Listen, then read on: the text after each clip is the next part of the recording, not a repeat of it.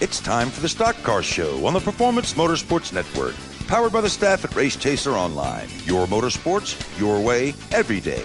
And now, here's your host, Tom Baker. Happy Thursday before the first weekend that we actually race a NASCAR stock car on Daytona International Speedway, everybody. Welcome to the Stock Car Show. My name is Tom Baker. I am the CEO and senior editor of Race Chaser Online, where we do our best to give you motorsports your way every day, all day long. And I am joined by Cisco Scaramuza via the Race Chaser Skype line. Cisco, one of our writers and broadcast journalists, and to my right at the roundtable inside the Race to the USA PMN studios in Mooresville, North Carolina, is none other than the man, the myth, the legend, PRN at the tracks, Lenny Batycki. And of course, Lenny, part of the Performance Racing Network, which is not a competitor of ours. We are definitely friendly rivals and enjoy very much uh, working together when we can. And uh, happy to have Lenny at the round table. And Lenny was supposed to be an addition to our cast tonight. Instead, he ends up being a replacement for Jacob Seelman, who normally sits to my left at the round table. But Jacob is, as they say, very much under the weather this evening. So, Jacob, if you're awake and listening, we certainly are praying for you, buddy. We hope you have a quick recovery uh, and can get back in your chair for Monday night's Motorsports Madness show.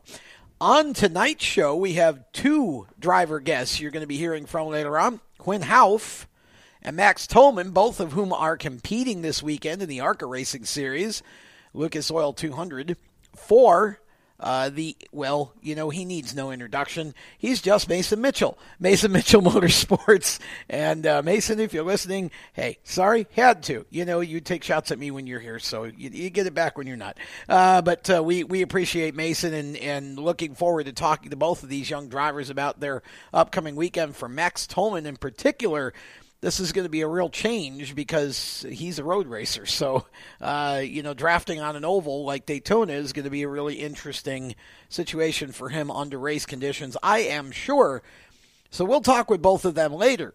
However, we start the show every week with the Newswire, and we've had a pretty busy Newswire this week, and I'm going to start the conversation off with a news item that particularly interested me, and it filled a big question mark that we've had for a little while, ever since Cody Coughlin announced he was moving from ThorSport, where he competed in the 13 truck last year, over to GMS. We had the vacancy in the 13 truck, and the question was going to be who would fill the spot. Well, we now know who's going to fill the spot. Myatt Snider filled the spot. Myatt is moving to the 13 truck on a full time basis in 2018 with Liberty Tax Service. As a sponsor, Cisco, are you surprised at this? No, not at all. This the moment we found out that you know Thor ThorSport were still missing somebody. I guess the biggest surprise to me was the fact that this still happened after the after the manufacturer change. Yeah, that surprised me because I figured that Myatt was still going to be in the pipeline for TRD and he was going to be sticking with them. That's really the only thing that surprises me. But I know Myatt was looking for something to get into the truck series. I saw him at the Cars Tour this past summer over at Hickory, and seen him, of course, on iRacing. He was in the Pro and the Pro Invitational Series as well. So I've seen plenty of Myatt Snider around. Heck, I even saw him in a random late model race one night where he was running for I think it was like 500 bucks on the sim or something like that. But Myatt wants to go out and race, and this is the perfect opportunity. And ThorSport needed a driver, and I think Myatt's going to fit that role perfectly.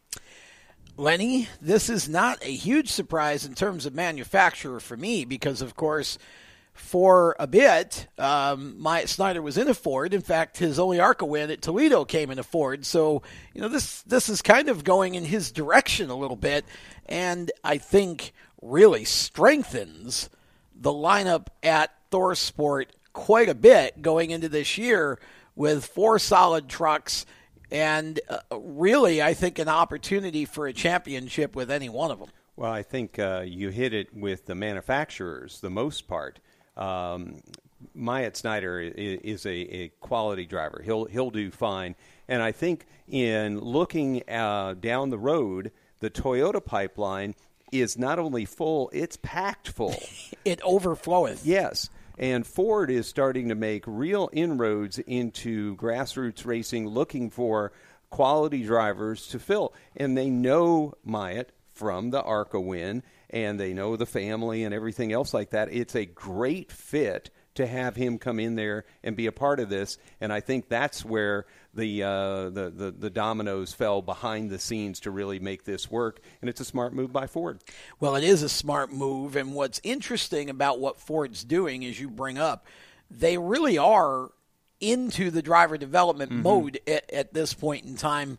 And not only that, but I like what they're doing with some of their upper tier development drivers in giving them some road race experience too. Kind of interesting to see if eventually Myatt falls into that same group. He is not a Ford development driver, however, of course, being in the family, so to speak. Uh, will be interesting to see where he goes, but you look at Matt Crafton, you look at Ben Rhodes, you look at Grant Enfinger, and now Myatt Snider. Um, you know, I would would argue that Snider could be a driver who actually runs better in that 13 truck than what Coughlin did. Um, I think Myatt's an extremely talented racer, not to say Cody's not, but you know, Myatt's a driver who's had some great training over at KBM, and I think uh, he's going to bring some life to that particular team in the group. And certainly, you know, that ThorSport is going to be a team to be reckoned with. I don't see their performance dropping at all going from Toyota to Ford. If anything, I think it'll probably help them. Yeah, I think it will help them. And I think that you know, for Snider, it's closer to the communication channel within Ford to be known. You know, you're going to have Ford engineers yeah. in and out of that pit area. You're going to have the right people in and out of there. And it's also interesting that Snider and Rhodes go back to their Bandolero days. racing out yeah, at the true. summer shootout. Yeah, that's right. Um, yeah. So you know they yep. they have come up from you know the real you know rock of the, the the first rung and all the way on up, and to get seat time and pit area time with Matt Crafton, that's going to be very, very good. Yeah, definitely uh, a good mentor there, mm-hmm. as he had in Kyle Busch over yep. at uh, KBM. But uh, Cisco, I think when you look at this lineup now and you see that ThorSport's got everything complete, and, and yes, you're right. It, it was interesting that that Snider still followed in after the manufacturer change, but still in plenty of time to be prepared to go to Daytona and run well. Um, do you see four potential candidates for a Truck Series championship? I, I'm going to take a wait and see approach on ThorSport because we could have a situation where this turns into Stewart-Haas, where they immediately come out of the gate, you know, make maybe take some three races and suddenly they're winning everything on the block. Or it could be a case where time needs to take a little bit longer and they need to get more into the swing, depending on, you know, how much of a change this is. We've seen teams go from Chevrolet to Ford. Now we're seeing a team go from Toyota to Ford. So I, I'm curious. I'm I'm just waiting with popcorn to see what happens, really.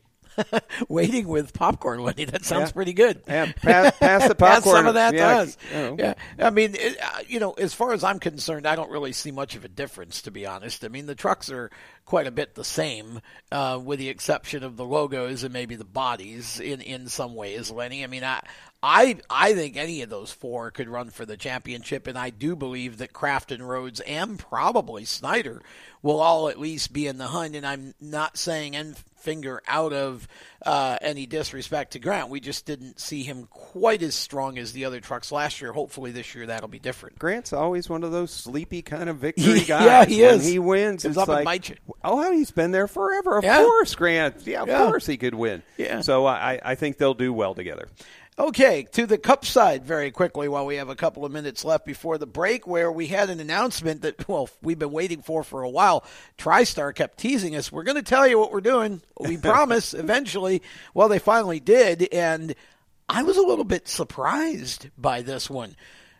Cole Whitt no longer the sole driver for that team. He's actually not even getting the majority of races. Corey LaJoie has come in.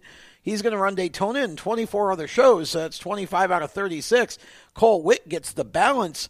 a combination of Corey LaJoie and Cole Whitt, Lenny. Real quick, what do you make of that? Uh, that it's not not necessarily the odd couple. It's the mm, I don't know couple. You know what what when you when you back Whitt down, is he now got those other races until he can go somewhere else? Uh, is LaJoie going to take not only those races but also take the hearts and minds of the crew and have them in his? So when Cole gets in the thing, they're not as happy anymore. This has got the makings of an ugly divorce somewhere in the in the season. I don't know that uh, coexisting for all 36 is going to happen. Cisco, your thoughts? I just Cole in Cole's uh, quote that he got quoted on the website. He says he's excited and a little bit nervous, but I kind of feel like this isn't really a good way to give your driver a whole lot of confidence, to be honest. we have a lot of confidence oh, in you, yeah, but only in these races. this Guy over, and he's gonna run more races than you, and it's it's the kind of sort of "Uh, we don't really want you here anymore, but we're not gonna say it sort of thing. Not just more races, but more than double the number Yeah. of races. I mean, that's, you know, and for Corey, now, I had actually been hearing that he may end up in the zero car for JD Motorsports this season in the anymore. Xfinity series, but uh, obviously, if there was ever any truth to that, he uh, he got what he thought was a better offer and went over to TriStar. Uh, and, and oh, by the way, we're going to tell you in the next segment uh, who is going to be driving the Zero for JD Motorsports. And they had a, an unveil of their 01 car and their driver sponsor combination earlier this week too, which uh, I went down and attended. And so we're going to talk about JD Motorsports and some interesting things they've got going for 2018, starting at Daytona. When we come back after the break. You're listening to the Stock Car Show presented by our great friends at HMS Motorsport, the leaders in motorsport safety. You can visit them on the web, and you should, at hmsmotorsport.com. We'll be back with more of the Stock Car Show on the voice of motorsports, the Performance Motorsports Network. Hi, I'm Danica Patrick. Watching my nieces grow, play, and learn is amazing, but not every child gets to be carefree. One in six kids in the U.S. are hungry. This breaks my heart, and it's something that Feeding America is working to change. Each year, the Feeding America network of food banks rescues billions of pounds of good food that would have gone to waste and gives it to families in need. To help, visit feedingamerica.org. Brought to you by Feeding America and the Ad Council. Open road, here comes the Heffley family. You've packed the smartphones, headphones, tablets, water snacks, coolers, sunscreen, bikes, skateboards, games, videos, sunglasses. There's no room for people in here. Just don't wimp out on the most important thing. Deep fried butter on a stick. No, seatbelts. Whether it's a long haul or short trip, It's a win-win situation. never give up until they buckle up. Visit safercar.gov slash kids buckle up for more information. A message from the National Highway Traffic Safety Administration and the Ad Council. You own a performance car and you know how to drive, but you want to learn real performance driving. Well, Bunky, get that car off the street and onto the track. Summit Point Motorsports Park, the Mid Atlantic's premier road racing facility, located just over an hour from D.C. in nearby Summit Point, West Virginia, is the place to go. And you'll find that Friday at the track is going to give you what you need. For less than a monthly car payment, you can attend this regularly scheduled one day instructional event in your street car on one of Summit Point's three world class road racing circuits. You'll receive classroom instruction, skid pad instruction in their cars, including front and rear skid control, and four 20 minute in your car instructional sessions from a professional instructor. Have fun, go fast, and really learn how to drive. Call 304 725 8444 for class schedules and details. That's 304 725 8444. Friday at the track at Summit Point Motorsports Park. How would you like to perform for one of the best car care centers in the nation? Lewis Meineke is now looking for skilled automotive technicians to join their award winning team. Offering a highly competitive compensation plan with great benefits, a flexible schedule, and a signing bonus to the right candidate. Now, you must be ASE certified, and a minimum of six years' experience is preferred. Act fast. Don't miss out on this incredible, rare opportunity. Call Tim at 302 827 2054. Hi, I'm John Holloman, and you're listening to Race Talk on the Performance Motorsports Network. Now back to the show. John Holloman, otherwise known as John John or J4 as I tagged him, because everything, after all, is an acronym these days. And uh, I'm sure he will be doing plenty of racing his own self coming up at, uh, well, you know, when that track up there in Winston-Salem opens up again for this year that they call Bowman Gray, uh, otherwise known as Roller Derby on wheels. But we'll talk about that um, more as we go. Now, here's an interesting little bit here about JD Motorsports. And those of you who are listening, there's going to be a quiz on this at the end of the show. So stay with me and pay attention here because there's a lot going on. JD Motorsports had a media event on Tuesday of this week to announce that Vinnie Miller is driving full time for them in the zero one car. Vinnie uh, has some backing from JAS Expedited Trucking and uh, Tony, who owns that particular company, was on hand for the unveil. Super, super nice guy. And Vinnie will be competing. Now, Vinnie's out of the Michigan area. He will be competing full time in the zero one car starting at Daytona. Uh, so that that was an interesting announcement on Tuesday. I also talked to Garrett Smithley on Tuesday. They he was on hand and got the advance word that Garrett Smithley is now returning to the zero, the car which he has driven. Uh, I, well, he drove it last year, and so hashtag number nothing is still intact. And uh, the four cars still going to be driven by Ross Chastain. But wait, there's more. We now have a fourth car in the JD Motorsports stable. That is going to be driven after Daytona. It will be numbered 15, will be driven after Daytona for the balance of the season by young Matt Mills, a late model competitor looking to step up to the big time. And the driver at Daytona was expected to be none other than Front Row Joe. Oh. Joe Nemechek was expected to drive the car at Daytona. That was not finalized as of Tuesday, but was expected. So we'll see.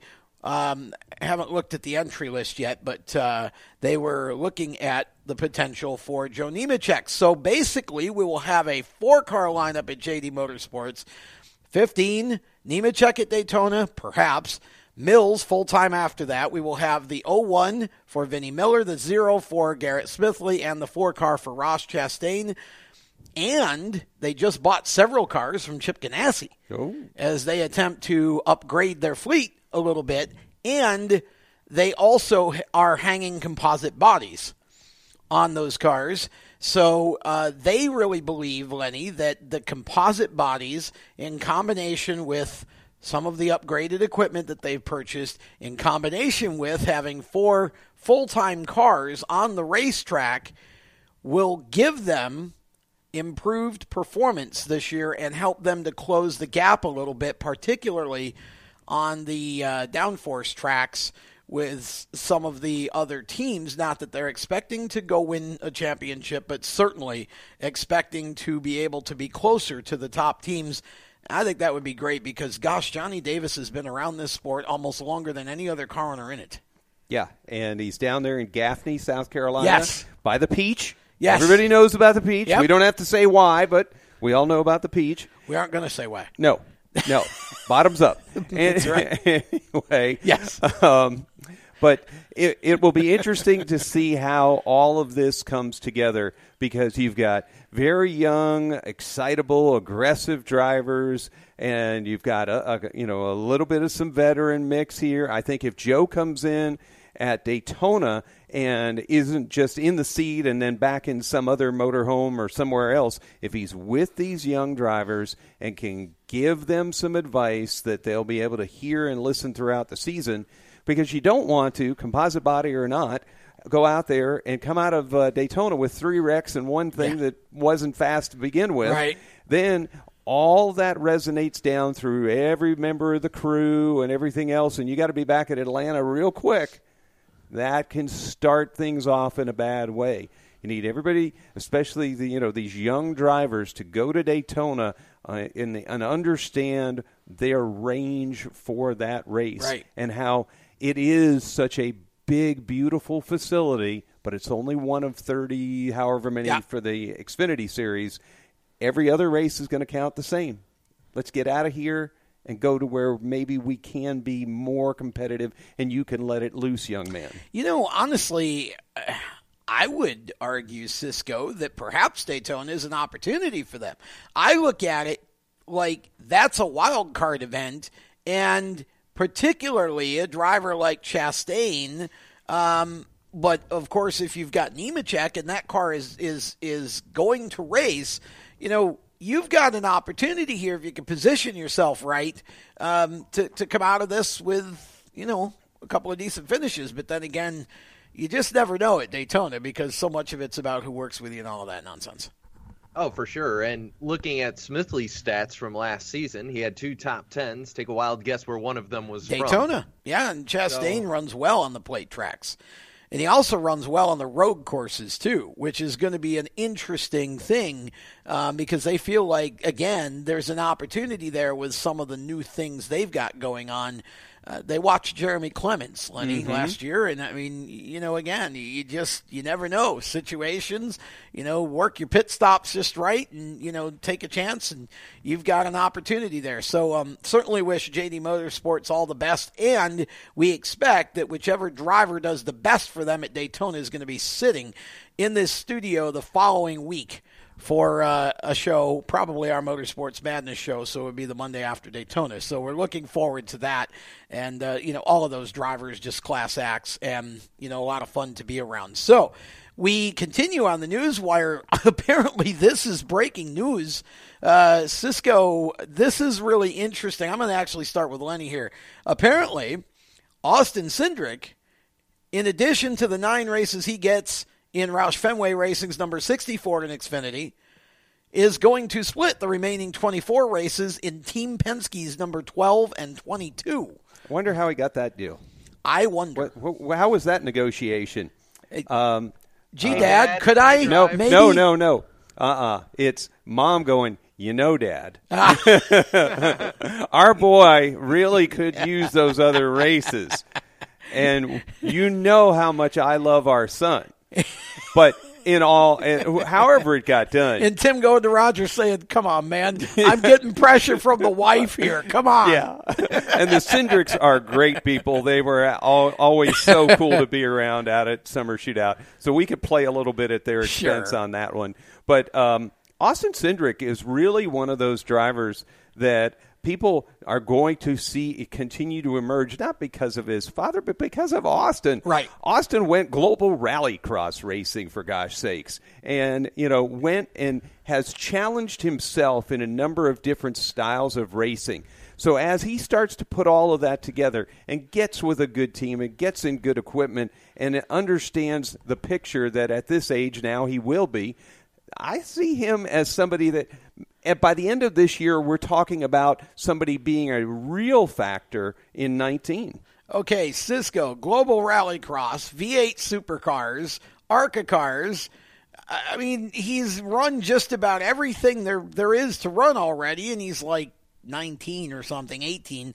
Uh, I mean, how can this be a, a missed prospect here? I think Austin Cindric may be one of the brightest young stars to come up in this sport in a long time. He's just one of the most I feel like underrespected because he hasn't quite been in that situation yet to really show himself off. But I would guess these three cars he's going to drive this year, this is going to be the coming out party for Austin Cindric to all the NASCAR crowd. I, I have two things that worry me. The first thing is if he's on the championship graphic, which number plate do you use if you're Fox and NBC? Yeah. three different ones on them. and, and the other question is if the 60 cars in front of him, and let's say it's tie at Iowa, what do you do? You pun him. You're at the white flag. You're like, that's my car. I'm driving that. You know, next week. Do I move him or what do I do? Well, we have precedent for Austin not being afraid to Yeah. rub a bumper or spin a car out, Cascarella, uh, or a truck, I suppose, in that case.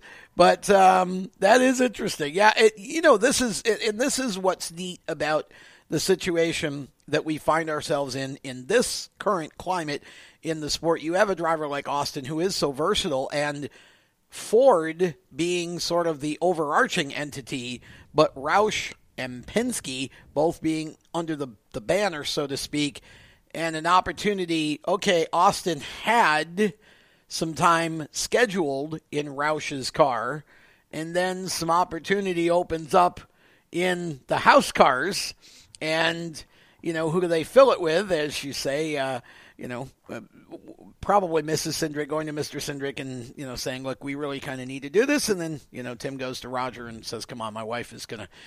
My wife is going to hurt me here if you don't let her, and that kind of thing. Um, she's going to be really mad. So here we go. Well, you know, and we're having a lot of fun at at, at, our, at our friends. Of course. Uh, you know, of so course. those listening, believe us. You know, we, we don't live far from them. They're they're great people. We know them. You know, yes. in, in, a community. It's sense. a joke, people. Um, we're just having Austin Cindric.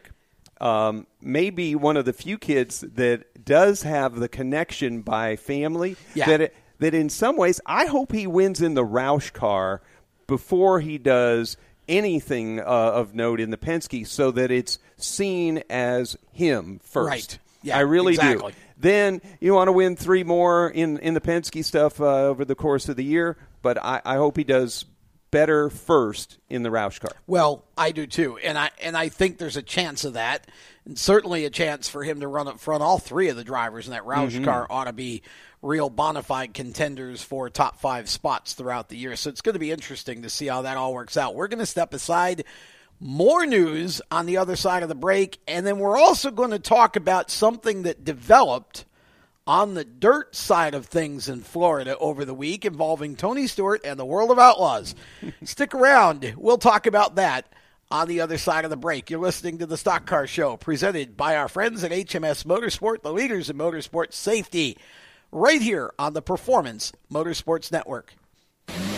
Do you love the sound of high revving motors and the smell of burning rubber? Do you want to get your car sideways right at the ragged edge of control? If you've always wanted to try drifting or learn to improve your drifting skills, Summit Point Motorsports Park, the Mid Atlantic's premier motorsports facility, has the expert instructors and the specialized track to teach you how to drift and the skills necessary to drift competitively. From skid pad to open sessions, Summit Point Motorsports Park has the safe and open environment that allows drifters of all skill levels new to intermediate to get sideways and smoking. With a focus on safety and the skill set necessary to drift competitively, Summit Point Motorsports Park's Drift Nirvana is just the thing for you. Call for your reservation today, 304-725-8444. Or for more information, go online, summitpoint-raceway.com, or you can email them at office at bsrinc.com. Drift Nirvana, getting you sideways the right way.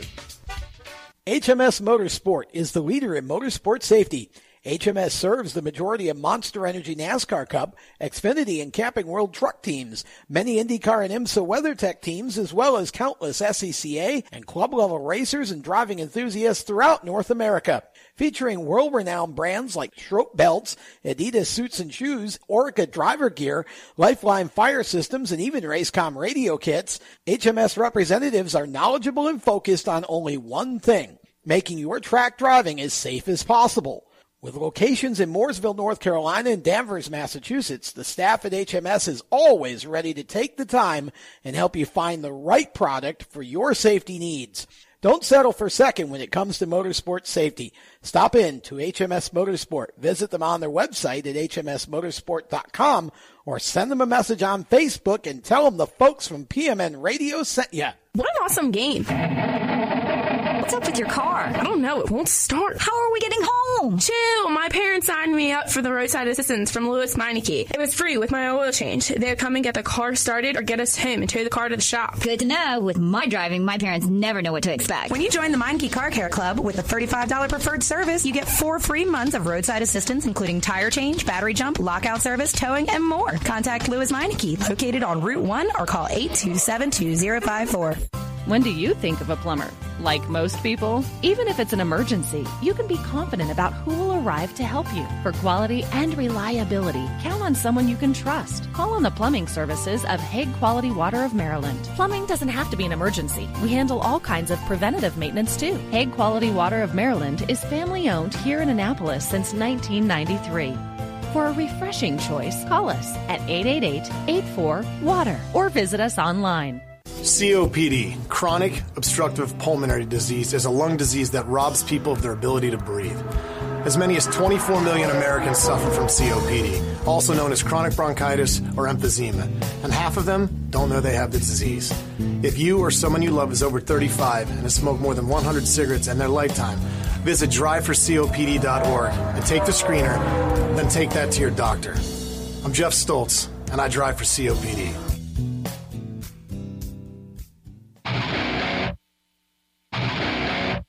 I'm Dalton Sargent. You're listening to Race Talk on Performance Motorsports Network. The Sarge bringing us back from the break. Dalton going to be competing in the uh, Truck Series this year as well, and looking forward to seeing that for him with GMS and the number 25 truck. Welcome back to the Stock Car Show here on the Performance Motorsports Network, presented by HMS Motorsport, the leaders in motorsport safety. They have two locations. One in Danvers, Massachusetts. That's near Boston, if you uh, want to know. And also one down here in Mooresville, North Carolina. So check them out at either of those two locations, or you can check them out on the web at hmsmotorsport.com. No S on the end of that. Motorsport, hmsmotorsport.com. Look forward to. Um, talking with the folks at HMS several times throughout the year. Once again, we're going to do a series of safety seminars with them as we did last year.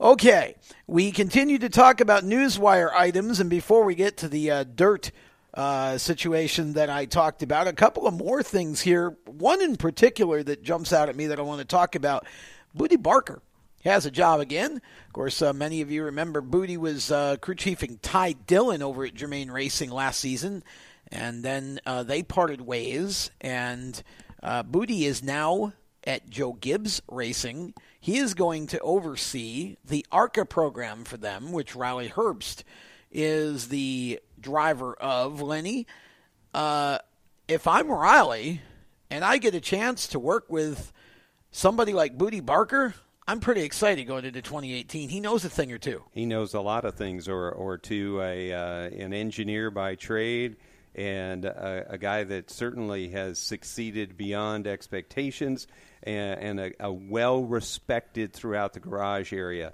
So Riley Herbst probably picked up a few positions just by the hire of Bootie on onto the team. Now let's see how the communication comes. You know, the uh, the Virginian Barker and the uh, Nevada racer Herbst. That's going to take some some language to get past. Uh, well, I hadn't really thought of that, but you know, because Herbst is a flat bill rocking, uh, you know, uh, checkered Vans yeah, wearing, West and, Coast kid. Yeah, and Bootie's in, you know into barbecue Gnarly. and yeah. sweet tea, and you know it'll just take a little blend there. But um, Herbst has been, uh, you know, working on his craft out west, and I think. Um, once he gets acclimated back here, he's got a great group around him to help him do that. That uh, you'll see some success. Well, maybe we can get Riley to be interested in barbecue, and uh, maybe we'll see Bootie in a flat-billed hat before there you go. we go into the season. Cisco, this this is a, a perfect situation. If, as Lenny says, uh, it's a couple of spots in the standings, Riley will win a lot of races because he was top three for a good bit of last year once he got in the car and got moving. Yeah, no, I I agree. This is you know just bringing more and more support to the the machine that is Riley Herbst and ARCA. So I I agree, and I think it's going to be a case where that's probably going to be one of the top cars in that series this year. Do you see, uh, as as we get a chance to talk a little bit about the Lucas Oil 200 here, Lenny? What do you see happening in this race? Because this race traditionally goes one of two ways it's either a ginormous crash fest and six cars finish, or it just becomes sort of a follow the leader, one groove, single file kind of deal and never really materializes into a great race. Uh, I think it's uh, it, it, may have a little bit of both. You've got some uh, some youngsters in there in this one that are certainly trying to make a name for themselves before the uh, the cross flags of the event coming up. But you you've also got uh, some drivers that are at the point where now it's time to uh, you know make the right kind of move and, and be in the right kind of place. They they were out there um, actually running today, and uh, some of the drivers out making um, laps around Daytona for some some practice, I believe. Yeah, um, interesting. Going to have a couple of them on next hour. Yeah, and here's what's interesting: as you look at uh, some of the uh, some of the results, um, you know, and you look at uh, guys that, well, I mean, honestly, gosh, uh, Dave Mader the third. I mean, who would have thought? You know, uh, top of the charts, Dave Mader the third. You've got Kirk Horton. That that's that's the uh, entries. Oh, top sorry, of the charts, I clicked the wrong. I was Hessert. top of the charts. No, I'm, I, am yeah. looking at. Yeah, Hessert is the uh, top of the charts. Houff. I'm looking at practice. and uh, Perkins. it's practice results, so I'm looking in the wrong spot on the site apparently. Gus Dean is going to going to be a player in this. Yes, Gus Dean for sure is going to be a player. Will Rodgers, mm-hmm. um, driving for Ken Schrader. Yes. Um, to replace. Can the, we just talk about Natalie Decker?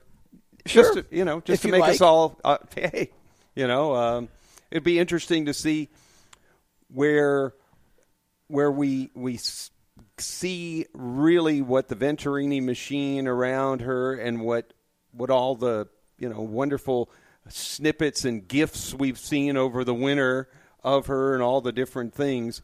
You know, she top 10 out there in, in practice today. What's it going to be like when you get out there in that in that air? You got to go further down on the screen to uh, to find it.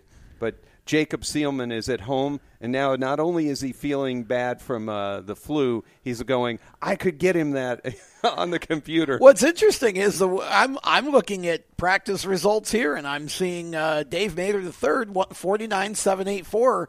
Uh, on, You're looking at the wrong practice. looking at the now. ARCA site must be an earlier practice then. Uh, but Ma- it, Mader, by the way, was uh, in the very first Winston at Charlotte Motor Speedway. Wow, Did I did know not that? know that. That's an interesting Mhm. factoid. Uh, but yeah, you've got you've got you've got Will Rodgers, you've got Andy Seuss, who I think is going to be stronger than most people expect in the Our Motorsports Zero Two. Um, Chase Purdy, of course, one of the MDM Motorsports cars. Noah Gragson, uh, Riley Herbst, we mentioned him before. Um, Max Tullman, um, in the earlier practice at least, 11th quick. How, how special is it to have a Petty back out there? Thad Moffitt. Well, yeah, that and, and see, you know, there's a driver that has a ton of potential, and I think is ready to make his mark. Now, people need to understand that Thad didn't start racing anything of significance until he was 15. He ran a season of limited late models, and he's run a couple of seasons of late models. And the last, this past season, was mixed with some ARCA starts. Mhm. And now, you know, he gets to go to Daytona because he's finally old enough to do that. You know, and I think there's a driver that that could be a real sleeper in this. Um, Tate Fogleman. Tate Fogleman, definitely another driver that I think has an opportunity to surprise some people. Um, But I, the return of Andy Belmont with his son out there now. yeah, I was gonna say that's a t- that's basically a uh, two Belmont tandem there with with Andy and his boy, and you know you've just got so many drivers in this that that could be tough to contend with. We'll, we're going to talk with Quinn Houff. Uh, and and then from Mac, with Max Tullman, both of whom, as we mentioned, running for Mason Mitchell.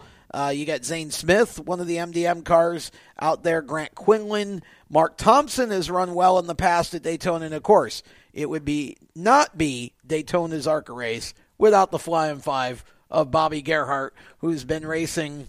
I think, uh, well, I think he beat Moses to the line in the first, uh, his first attempt. Yeah. They had it took a day for him to get the photo, but then they they Yeah, did, yeah, it was Gerhart yeah, after they- that. that's right. Uh, you know, and Sheldon Creed too, another uh, MDM car. I think I think uh, Sheldon is going to be fun to watch as well. The United Rentals number 28. I mean, you've got some really Tom Hessert out there running for, um, of course, for Ven- uh, Venturini. Have you seen Jesse Inui race? I, I, have met him, great guy, things like that, but I have not seen him behind the wheel. I've not seen Jesse Iwuji actually Iwuji, behind yeah. the wheel, but.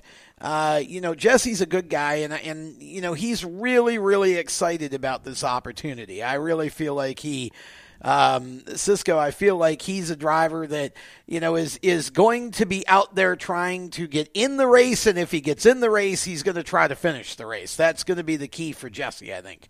And I think Jesse's also been able to get a little bit of the social media side behind him Yeah. as Mhm. well. He's one of the drivers that I've seen, you know, pop up in my social media feeds and be like, wow.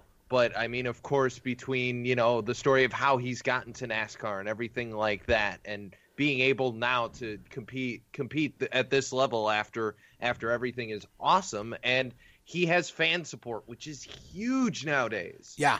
Well, and, and two other drivers. And he can market himself. He certainly can. Uh, two other drivers worth mentioning as well. Michael Self in the uh, 15 car, Sinclair Lubricants car, uh, and Travis Braden. I was going to say, also. don't forget Travis Yeah, Braden. Both Yep. of those drivers. You know, this is a again a field that's really, as you say, accurately a lot of youth and a lot of experience. Mm-hmm. Some youth with experience and some youth with not much experience and some experience with not much experience on ovals. So Tra- Travis Braden could be the sleeper that gets done. The Winchester 400 win. He, he knows how to win on a big stage He does. with banking. Yeah, yeah. I mean, he he definitely is a, and he's a driver too that takes care of his equipment. He's not a driver that's going to go out and overdrive on lap six and take out 15 cars. No, you got to get You to 150, 160 uh, before you can get to that 200. And you get into there, and Braden is where he can sniff the draft and get up to the front. Business could be real good in West Virginia. Yes, and we're going to talk more about the ARCA race coming up next hour as we talk with a couple of the participants in it. Uh, but when we come back, we're going to talk about dirt and some stuff going on. The sprint cars have been hot and heavy already down there in Florida, and Donny Schatz has already got himself a win. We're going to talk about that and talk about uh, what's going on with Tony Stewart in the world of Outlaws because it seems we have some new uh, situation happening there potentially. So we'll try to sort that out for you around the turn. You're listening to the Stock Car Show presented by our friends at HMS Motorsport, the leaders in motorsport safety. Visit them on the web at hmsmotorsport.com. You're listening to our show on the Performance Motorsports Network. Hey, I'm T-Bone. I'm Mark Seidel. I'm Jay Weezy. I'm Will, and we all work at WFNZ, and we all attended Carolina School of Broadcasting. What's up? I'm QCB, and we don't want you to be confused. There's only one accredited broadcast school in Charlotte, and that school is Carolina School of Broadcasting. It matters where you get your education. Get yours where we got ours. Carolina School of Broadcasting. They are accredited. Financial aid is available for those who qualify, and VA funds are accepted. Call 704-395-9272 or visit Parents, your son or daughter has had their license for a while now, but you want to make sure they're prepared for any situation they may face on the road. High school driver's ed doesn't teach them to drive defensively.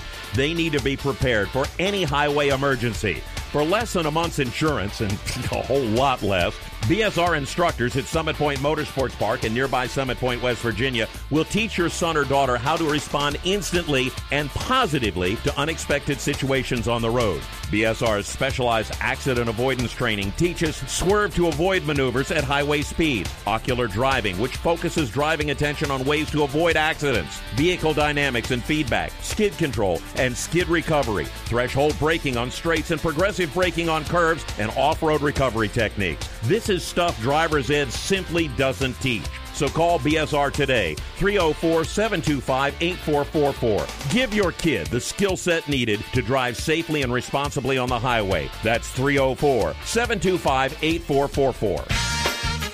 This is a test to find out if you know it all when it comes to children. Name one of the leading killers of U.S. children age 1 to 13. What's the best way to protect children in a car crash? At what age and size should a child start using a booster seat? Don't assume you know it all when it comes to car seats for your child. Go to safercar.gov slash the right seat and know for sure. Brought to you by the National Highway Traffic Safety Administration and the Ad Council.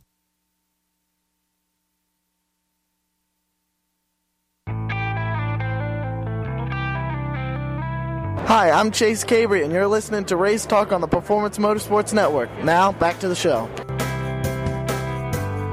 Chase Cabre going to be chasing the checkered this weekend on Sunday at uh, New Smyrna Speedway. The NASCAR K&N Pro Series East will uh, run their season opener this weekend at Smyrna. We're going to talk about that in the second hour, but right now I want to talk some dirt track stuff because – you know, it's not normally the wheelhouse of this show, but my gosh, I mean, there's just so much going on in Florida, and there's not a whole lot, obviously, going on yet anywhere else. So, want to talk about uh, some of the dirt track stuff that's going on. Yeah, well, the drama, we'll get to that. But first of all, Lenny, uh, you know what? We we have we have the All Star Series kicking things off at Bubba Raceway Park, and then the World of Outlaws start up, and everybody says, "Well, gosh, okay, so you get a driver uh, who like."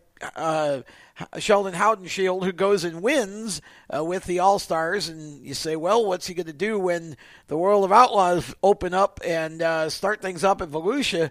Well, not going to really get into a lot of what Sheldon did, but we know what uh, Donny Schatz did. He said hello to Victory Lane a little early. Yeah, Schatz, uh, uh, you know, getting out there and getting in front, and I mean that's what he does. It's it's a shame that folks don't realize what they're seeing when they see how awesome he is.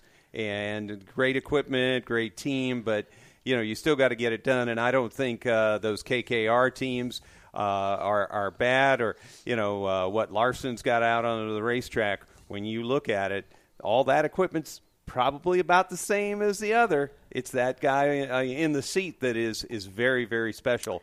And um, you know, uh, I, I'd, I'd buy a T-shirt. Well, I would argue that actually it's a combination. I was trying to help you the, set up the next thing the, with the, that. Well, we'll, we'll, get to that. Yeah, yeah, we'll get to that. I, I just wanted to sort of end around that for a moment. Um, I would argue that with Schatz, it's a combination of him and the team because, sure.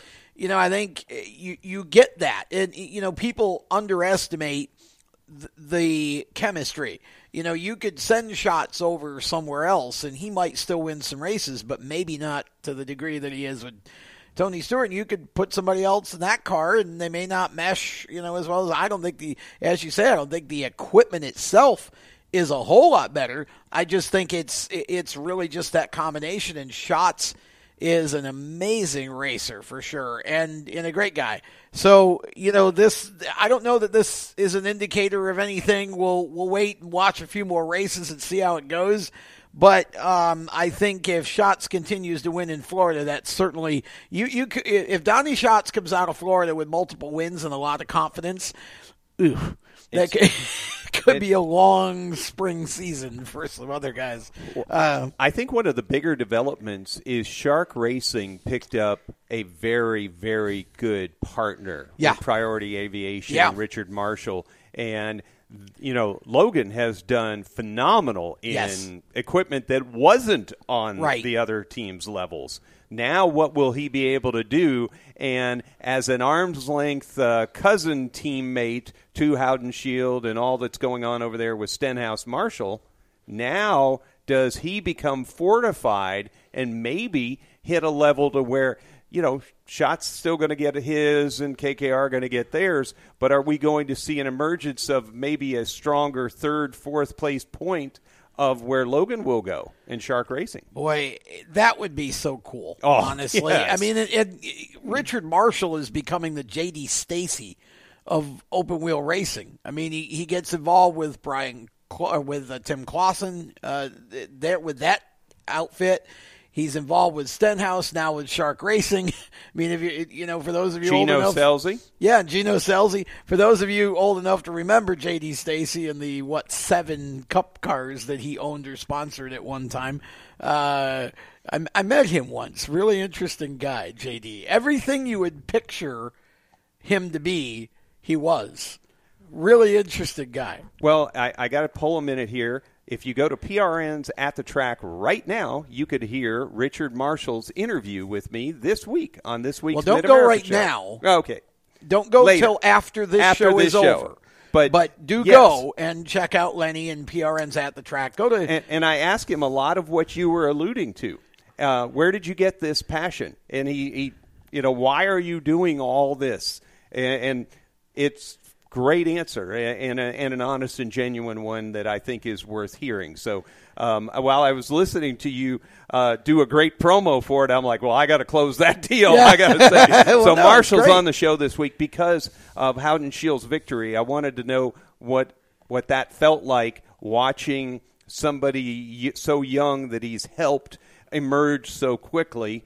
And uh, you know he does a good job uh, chatting about that. So I think folks will find it very interesting. Oh, I do too. And and your show's always interesting Thank you. anyway. I always enjoy the shows. And uh, so again, after the show's over, Yes. uh, go to PRN's at the track and uh, check out the latest show. Uh, now we we had a little bit of, or I I guess I should accurately say this. It appears we still have a little bit of controversy going on uh, down in Florida over a situation that developed that involved the World of Outlaws and Tony Stewart.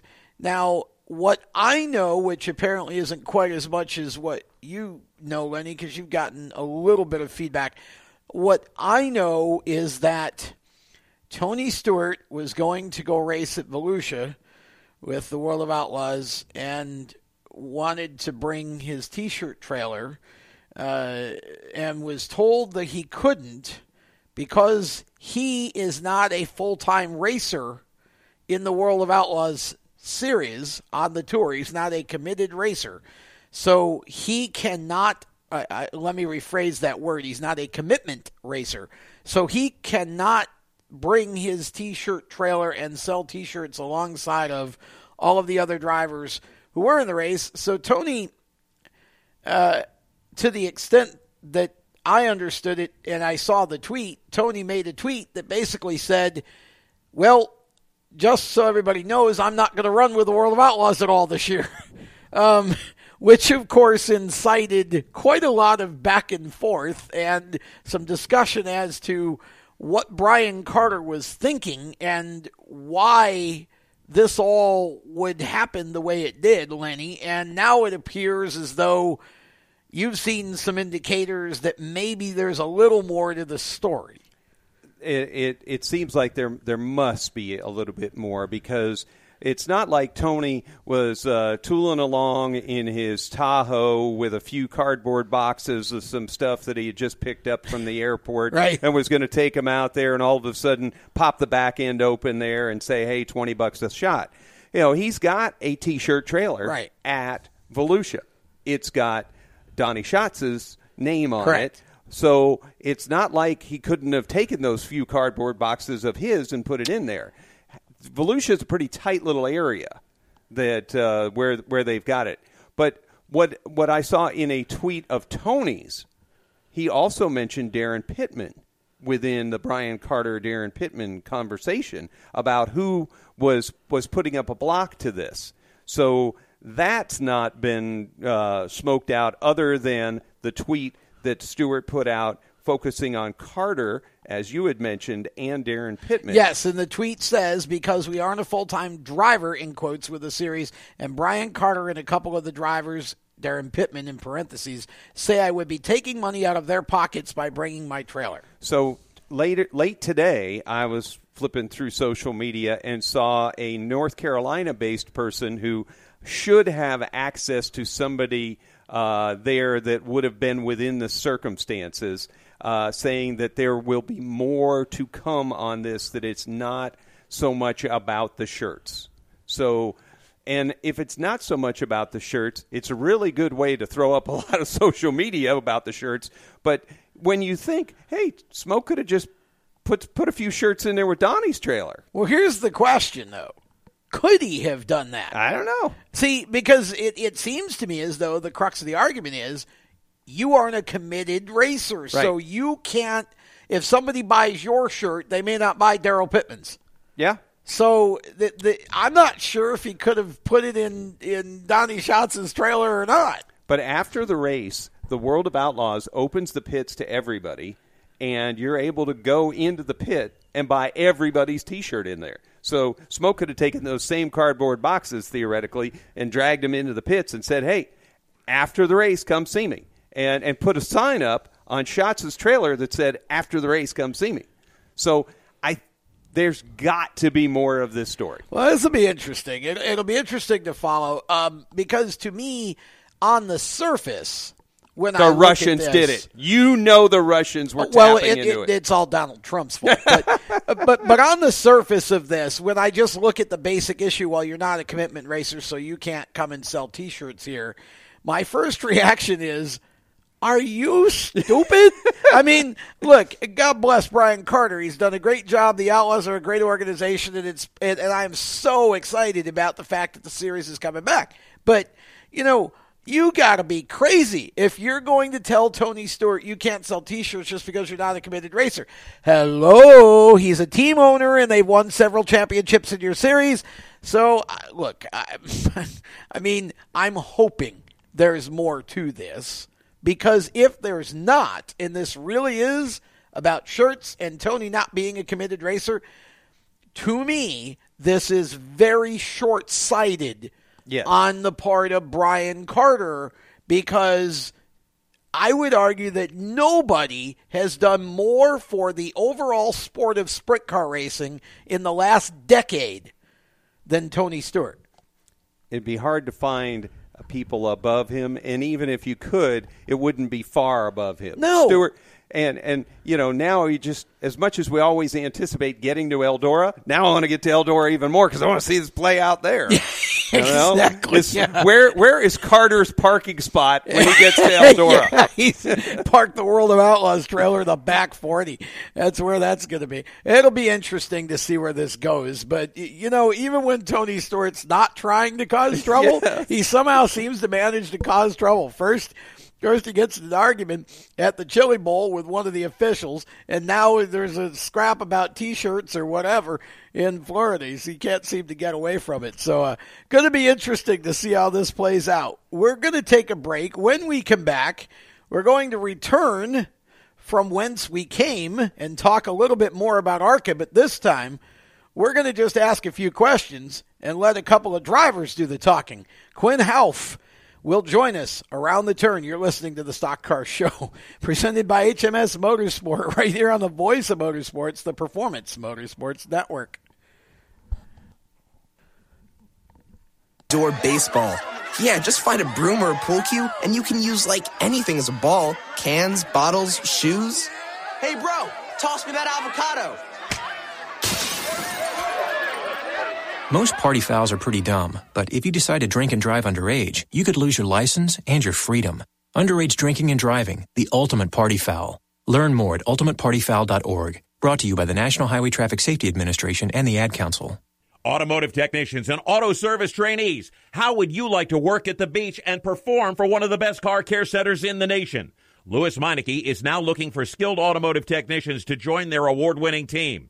If you're a gearhead that knows his or her stuff or a young up and comer that has the motivation and drive to succeed, then you need to make this call today. 302 827 2054. Lewes Meineke Car Care Center, located in beautiful Lewes, Delaware, offers a highly competitive compensation plan, great benefits, a flexible schedule, and did we mention that you're going to be working at the beach? Plus, there's a signing bonus for the right candidates. Technicians must be ASE certified and have a minimum of six years experience. Beginners advance at your own pace in one of several entry level positions. But whatever you do, don't wait. These jobs will go fast. Call Tim at 302 827 2054. That's 302 827 2054. Lewes Meineke Car Care Center. Rev up your career. No word in the English language is less convincing than probably. Are you sure we should get matching tattoos on our first date? Sure. Um, we'll probably stay together. Probably? It's been 23 minutes since I ate. I can probably swim. Uh, you should wait 30 minutes. Mm, okay, now tell me what to do. Cannonball! Cramp! Oh, I have a cramp. I can probably hit the green from here. Probably. Can I get a mulligan? Ready to go? Hey, are you sure you're okay to drive? Yeah, I'm pretty sober. Yeah, I'm probably okay.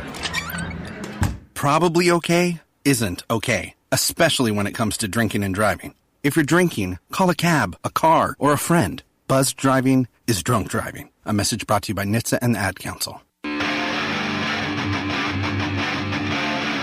Hi, I'm Tyler Reddick, and you're listening to Race Talk on the Performance Motorsports Network. Welcome back to hour number two of the Stock Car Show presented by HMS Motorsport on the Performance Motorsports Network. Tom Baker, Cisco Scaramuza, and PRN at the tracks, Lenny Batycki, all gathered around talking motorsports here on PMN. And we are joined now by one of the racers who's going to be competing in the Lucas Oil 200 this weekend for Mason Mitchell Motorsports. His name is Quinn Houff. And Quinn, we welcome you back to the program. Good to have you on. Talk about your practice day today at Daytona and what that was like. Hey, uh, thanks for having me on. Uh, today was a great day. It feels so good to be back at the track, and it's a blessing just to be behind the wheel of any race car. But these Mason Mitchell guys brought one fast Chevy, and it looks great and it's fast, and we worked together as a team today, drafting a little bit with our teammate Max Tullman, and it was just all in all a good day. We showed some strength and uh, got some promising information to go into qualifying day with. Now you're in the number 98. For those in our audience not familiar with you, just give us uh, a quick little bullet point on your background in the sport. Well, as far as ARCA goes, this is only my second start. I had a my first start debut start with ARCA last year at Daytona with Mason Mitchell as well, and uh, we had a very strong showing, but had a disappointing end to the weekend. So feels good to be back to come back and try to finish the deal off that we started last year. But as far as the last few seasons, uh, last season I got the privilege to race some Xfinity races for the first time and race some short tracks near my near my hometown in Virginia and and then move into some bigger tracks like uh, Kentucky and Kansas. So it was a great year last year, and uh, I grew up from racing Virginia late model stock cars and into super late model stock cars. So racing's all I've ever done, and uh, like I said, it's just a blessing to continue to be behind the wheel of a race car. And I would have never dreamed I'd be at, at Daytona for time two at 20 years old. Quinn Lenny Batycki, PRN's at the track, a, a guest here with uh, Tom and the PMN uh, folks tonight. Uh, how's the uh, how is the transition from South Boston Speedway to Daytona in an ARCA car? What what do you tell if any other drivers are out there listening uh, with us tonight? What would you tell another driver about? Hey, this was you know what it's like at a NASCAR home track to go to the World Center of Racing. Man, Daytona is such a special place, being the staple in our sport it is, and being a part of any part any part of the speed weeks is is a true honor, and uh, to be able to run the high banks here is a feeling you'll never have. The draft is so unique. Uh, I love the game, a, a big game of chess that they play out there with all the strategies, working with the spotters, working with other teams. So being able just to get up on the wheel and wheel wheel all you can out of a race car or short track like South Boston uh, it's a big jump to come here and just relax and let the let the game play out. Uh, hold the steering wheel loose and be smooth and uh, just just be patient. So it's two completely different games, but uh, I've learned to really love it. I love playing with the draft, and uh, like I said, it's just it's just awesome to be back to come back here for a second time and learn even more. You mentioned uh, a couple of things in that uh, that sentences there. Uh, you mentioned spotters. You mentioned the draft. Uh, I'm thinking you've got a windshield and a mirror and the seat of your pants. So, of those five things, as you're out there, what order are they in as to the thing that's most important to be able to, you know, continue to get you ahead? Is it the spotter? Is it you're driving the seat of the pants, the mirror, front? Where where where do you go with it, or how, how how's that recipe work?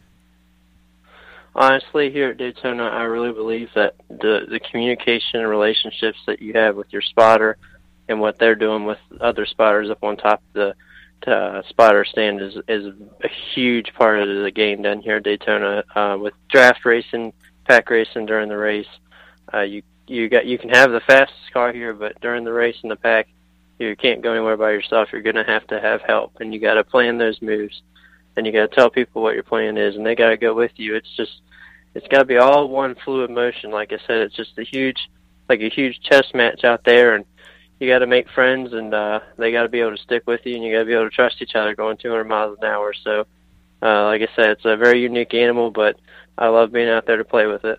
Brag a little bit on your sponsor. Who's your? I mean, your spotter. Who's your spotter? And uh, you know, what's their background? Why? Why should we feel like you're you're in good hands from way up there on high?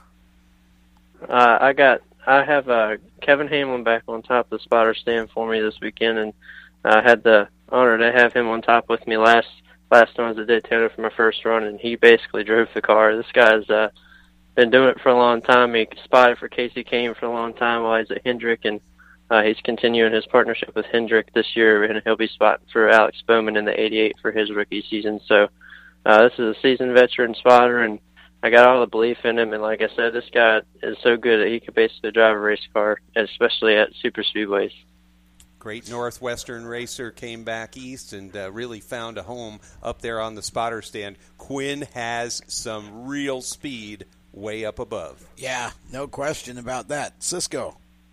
And Quinn, you had a really good two days uh, at Daytona. You had the second fastest lap over the two days. That's got to, you know, give you a little bit of confidence going into the 200.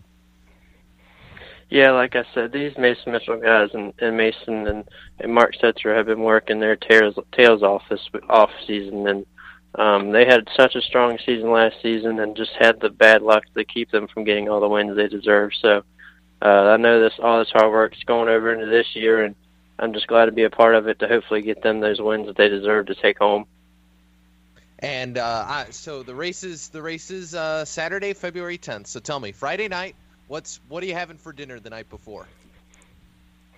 Uh, we're just gonna have some steaks. I got some baked potatoes and some salad. I actually out here camping in the infield. Uh, I actually came here a few years ago as a fan camping in the infield, so we're just doing it like we always do. Uh, we have some fun with it, and just out here like a fan would be, and enjoying Daytona, enjoying the atmosphere, and like I said, it's just so cool to be at a facility like Daytona International Speedway and just feel the history here. Is it what what are kind of the different emotions you have? You said you were down there, you know, as a fan. Now you're down there as a driver. What what to you is really the difference in that? It's just I, like I said, I would have never dreamed um, being on top of the RV watching the July race a few years ago that I would be one of them out there driving on the Daytona track, and uh, it's been a true blessing. And last year was a dream come true to be able to race Xfinity and race my home tracks like Bristol, Richmond, and uh, it's just it's just so amazing that I'm still behind the wheel and have these opportunities. And I know uh, God has a plan, and I'm I'm excited to see what He has in store for this year. And Quinn, Quinn, if you win the 200, you go back to Virginia. What's the first thing you're going to do with the trophy? Uh, that's a good question. Uh, I'll probably just take it back to all the family uh, and friends that support me so much, and they they put all their support in me and belief in me, and uh, it's never been easy a failure is always a part of anything in life. So it's uh, it'd be really sweet to come home with a trophy just to give all those people to to celebrate with and just to kind of reflect on what all we've been through to get to this point. So um, that'd be a dream come true for me, and to be able to honor my hometown like that, home state. And I mean, there's a lot of people that put everything they they could into me, and uh, I'm just glad to be out here to be able to give them the opportunity to make them proud. How important is starting position in this race? I mean, it would seem like that's a silly question, but you know, when you really look at it, it's you know it's a long enough race that if you've got a good piece, you can get from the back to the front. The only thing is, I would think that the downside of that is that it becomes tricky because you got to stay away from accidents. Absolutely, uh, the pack race is just so unpredictable. It's just you really want to qualify, have a strong qualifying effort, and just be out front and stay out front. And then, you know, that's the safest place you can be. But uh, ARCA has a different scheme, and we're going to be doing drawing group qualifying. So we'll have a random group qualifying, and uh, that pre- presents a pretty big challenge and something that's kind of a out of everybody's control, and you don't know who you're going to have your group, and you don't know how fast that group will be. So starting spots will be kind of a roll of the dice, if you will. But like you said, it's a long race. It's a pack race, so uh, you have time to get to the front. It's just that there's not a lot of experience in the ARCA race, and uh, I'm not going to sit here and say I'm the most experienced, but uh, it'll be a, a show for sure, and uh, it'll be a challenge to get to the front and stay out of trouble if you have to do so. But uh, like I said, hopefully our guys will have a great a great group and we'll have a strong qualifying effort and just hopefully set sail on Saturday afternoon. We know where you want to be when the checkers fly. Where do you want to be with 10 to go to get there? My plan is just to get out front and stay out front. Um, I learned last year leading all those laps that's the best place to be. I don't I don't want to be anywhere back in the pack, but uh like I said, I think I think just being all the way up front, first, second, or third, and uh, having someone to trust with you up there if you have to make that move at the end to get to the to the point. But um, up front, uh, no matter what time of the race, it's going to be going up front. Okay, we know that uh, you can't do this by yourself, so you've got a great opportunity here this weekend. Tell us who has helped make this happen and give some shout outs to those who have been instrumental in your career as a whole.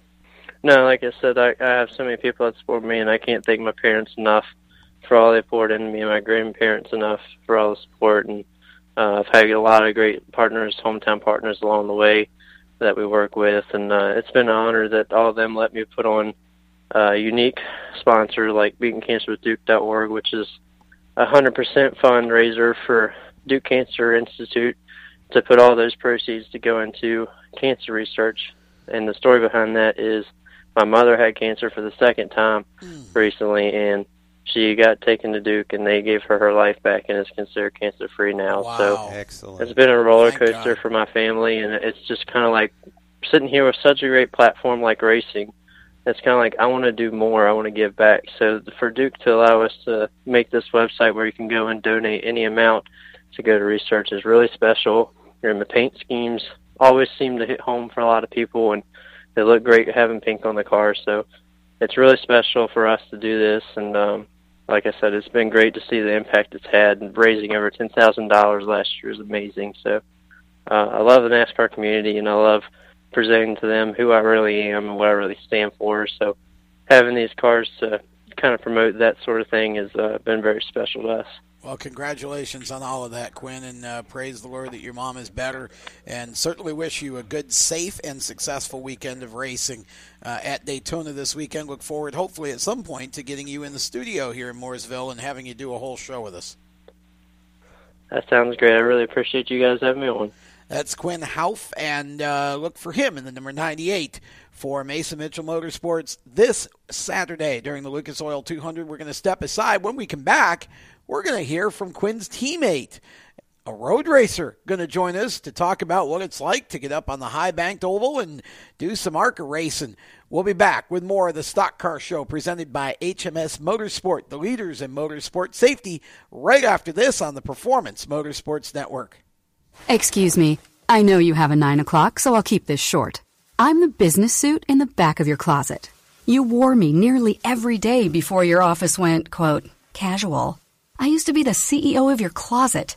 Now I'm just that one intern no one ever talks to. I always thought you'd circle back with me, get granular, keep me in the pipeline. But nada. Nothing. Don't you remember the McKittrick presentation? You spilled coffee on me and I still looked amazing during the breakout talkback Q&A. So, I think it's time for me to move on. I've got a great resume and I absolutely crush it in interviews, okay? Let's make this a clean break. Shift the paradigm. The only thing I ask is that you think outside the box here and do this. Take me to Goodwill, where I can really make a difference.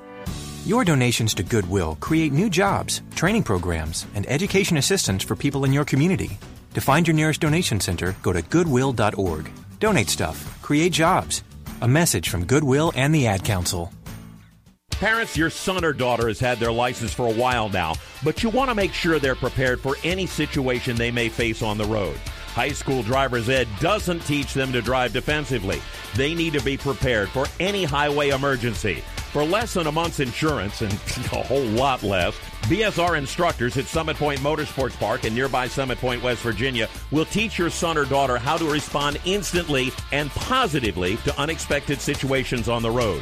BSR's specialized accident avoidance training teaches swerve to avoid maneuvers at highway speed, ocular driving, which focuses driving attention on ways to avoid accidents, vehicle dynamics and feedback, skid control, and skid recovery, threshold braking on straights and progressive braking on curves, and off road recovery techniques. This is stuff driver's ed simply doesn't teach. So call BSR today, 304 725 8444. Give your kid the skill set needed to drive safely and responsibly on the highway. That's 304 725 8444.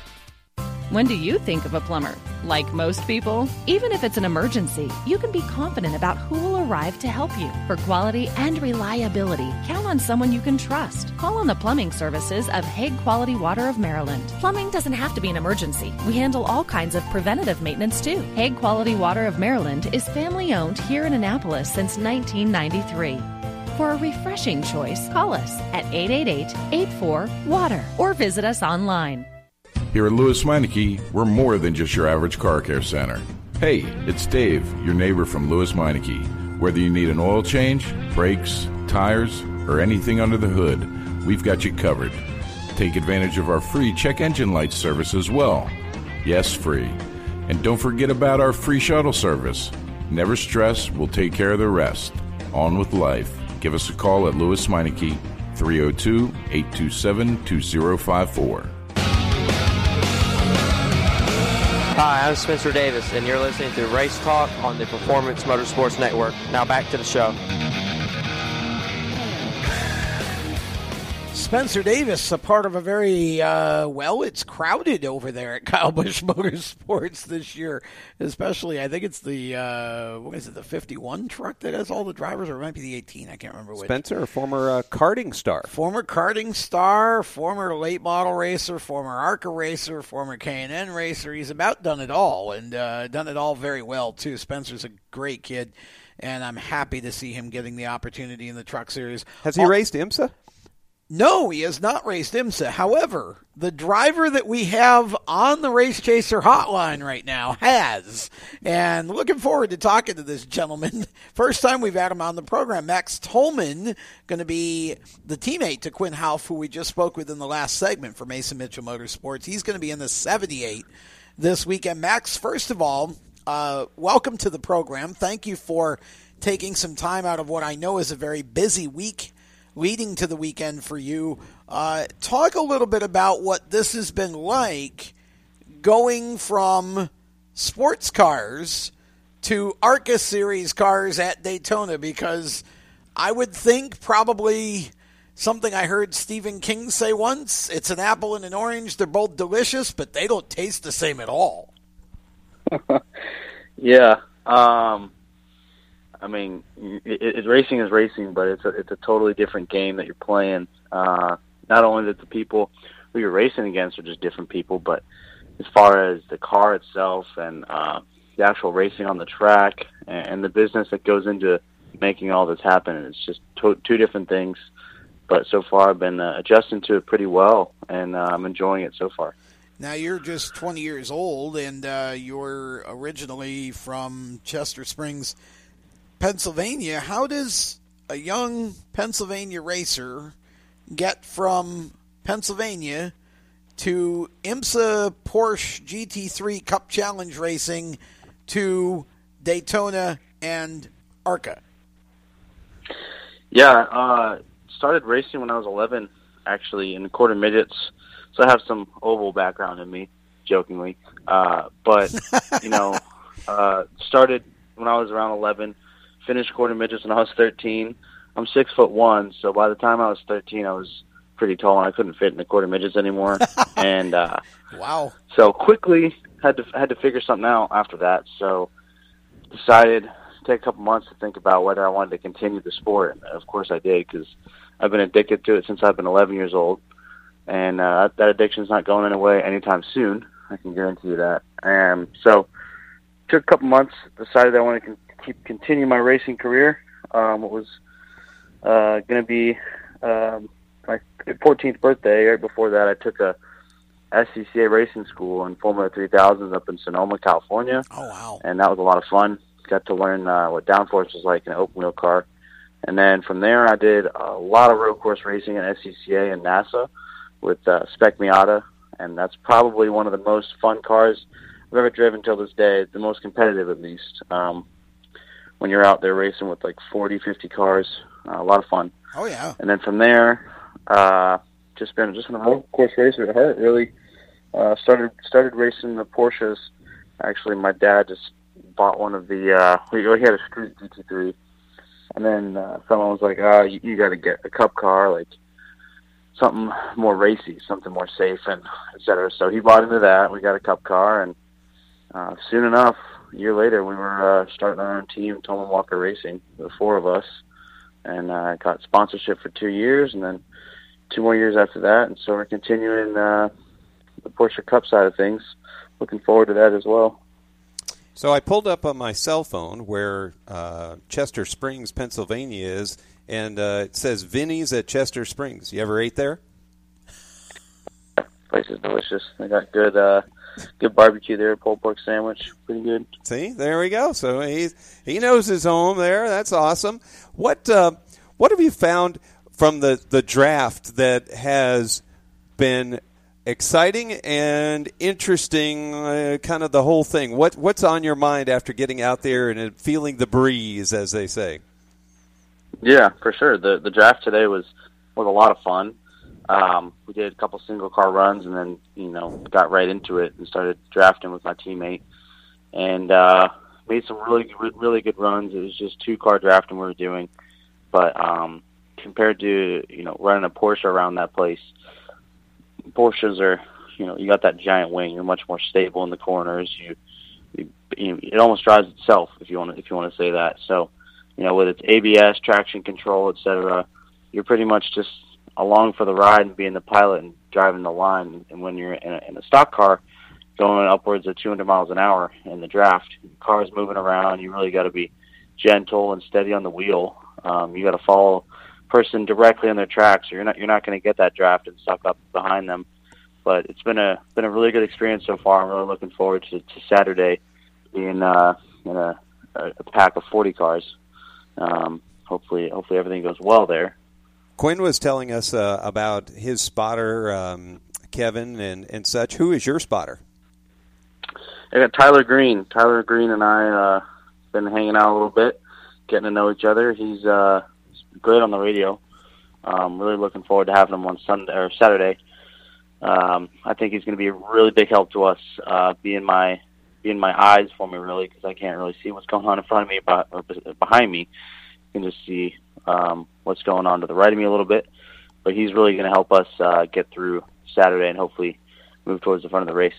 Multi-time uh, winner at Mill Hill Stadium in the um, RC cars. Yes. Over the last little bit, and why is that important? because that's where all the spotters hang out. And just like we were talking about Quinn and how he has Kevin Hamlin, having Tyler Green and the relationships up there on top that those guys are going to be able to communicate. Stevie Reeves will probably be up there, sure. you know, and that's that's a, an in-law to uh, Tyler. Mike Herman, who runs Mill Hill Stadium.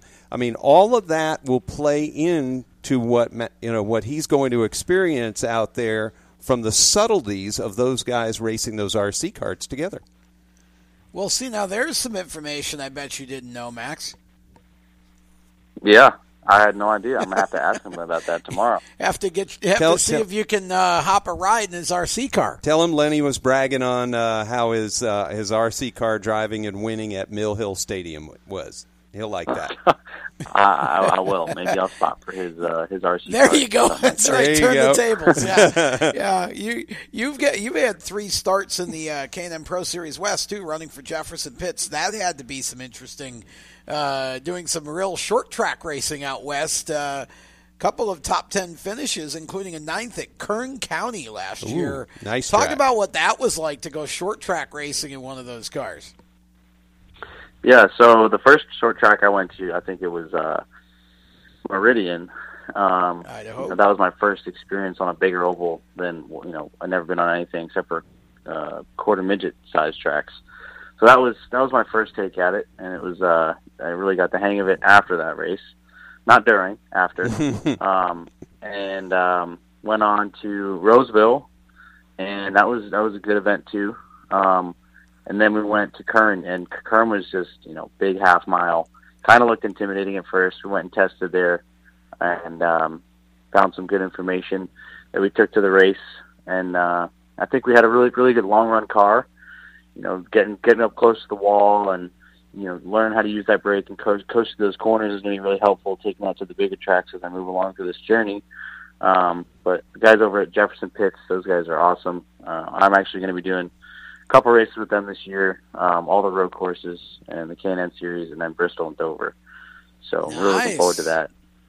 Nice. I was going to ask you what your plans were after Daytona. Any uh, further plans to make any more starts with Mason in the ARCA series? Yeah, so so far we've got Talladega on the board as well. Um, we're going to add a couple couple more, so uh, we announced shortly after Daytona. I'm I'm really, excited for that too. Those guys uh, really uh, seem to have a really good chemistry with their team, and I think uh, you know that that goes really well on and off the track. But when you bring a, a good team to the track who's got good chemistry, good communication, good crew chief on both that on both sides. Uh, you got Mark and, and Doug who really worked it well together. Um, you got a really stout team that's going to be uh, really well performed on the track. So really looking forward to continuing things with these guys. You know, the uh, QMA stuff is going on down there uh, right now, down in Daytona. Yeah, have you made it over there Yeah. to see some of uh, you know the next generation coming back? Yeah, I was uh, I was leaving from uh, from the garage, and uh, my crew chief and I were like, "Oh, what's that buzzing noise we hear?" And I was like, "I, I bet you that's the quarter midgets." I was like, "I definitely run that race back in when I was 11 or 12." Um, didn't get to hop over and see them, but definitely going to go check it out tomorrow if that's that's going on. Love seeing that kind of stuff. All right, so Max, you're going to be on the big oval, and considering your background with road racing, I figure you're one of the few people I can ask and see if they would want to do this. How much would it take for you during one of the pace laps to take the bus stop during the during the ARCA race?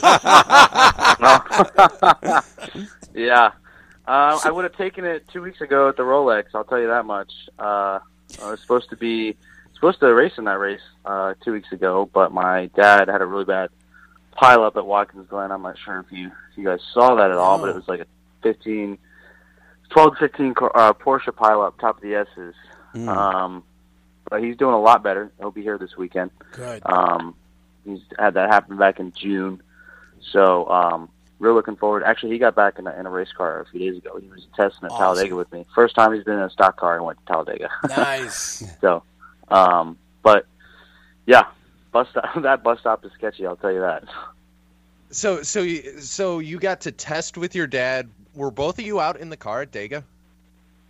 Yeah. Yep. So were you? So you were Yeah. drafting with your dad at Talladega. That's that's awesome. The way I'm reading that, unless yeah, were you or both did out you there both at the same did you both or- test the same car? We, we were both testing the same car. Okay. We were gonna. He was. He got. He got offered by uh by someone else who was down there. and He was like, "Hey, why don't you take it out?" He's like, "Nah." You know, with his injuries and everything, he decided that he would just be a little bit more careful. Um, he really does want to do some more races. I mean, we're gonna do the Rolex next year. Um, he'll do a few. Uh, I know I'm, I'm doing Sebring this year. He'll do Awesome. a select number of races. Um, so really excited for that. But yeah, he and I have had a great relationship in racing.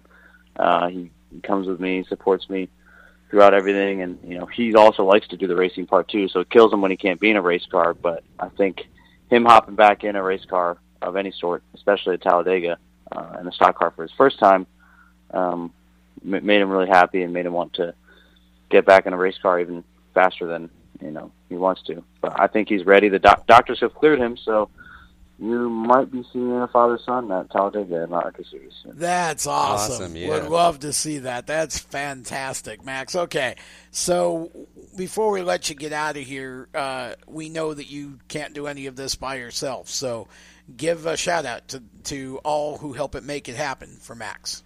Yeah, yeah. From from the guys back at the shop, Doug, who uh, I've known for many years now.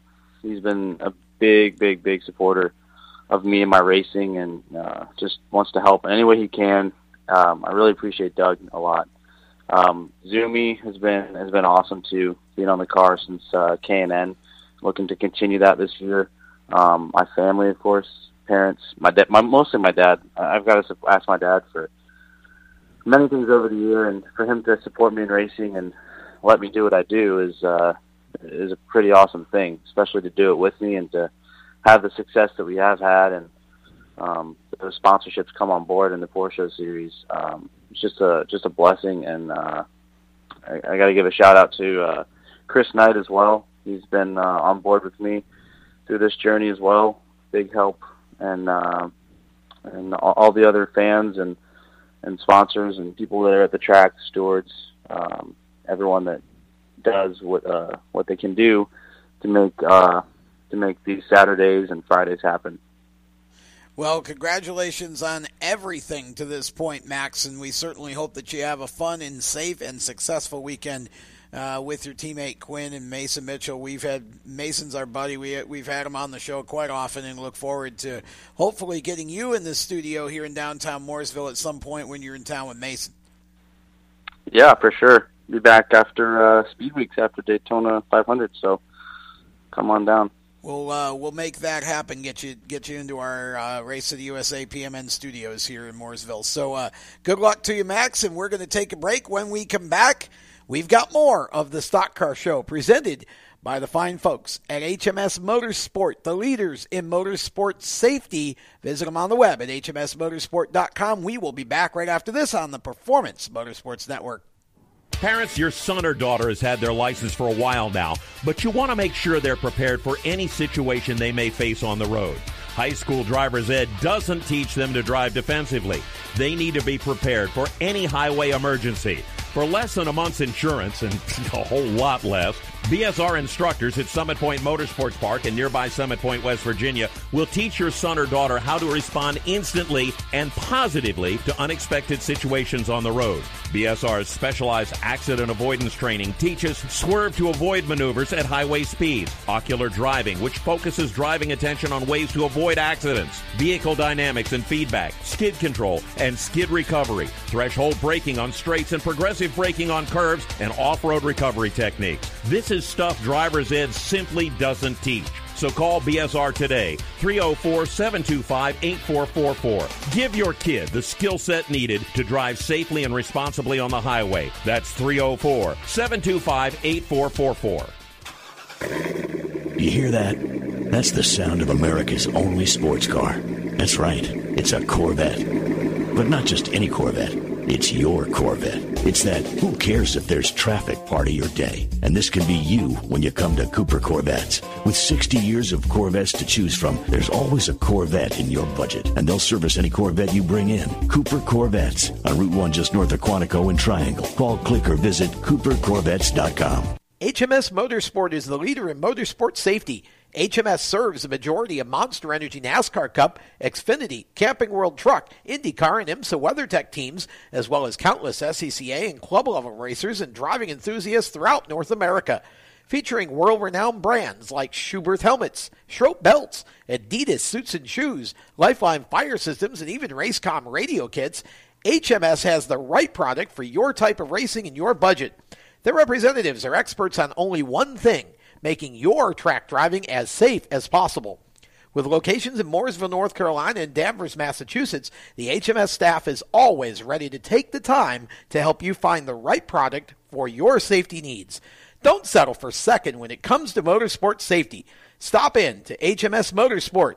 Visit them on their website at hmsmotorsport.com or send them a message on Facebook and tell them the folks from PMN Radio sent you. Hi, this is John Ondrasik of Five for Fighting, here for RAD, the entertainment industry's voice for road safety. You know, style is a personal thing, and your lifestyle is your business.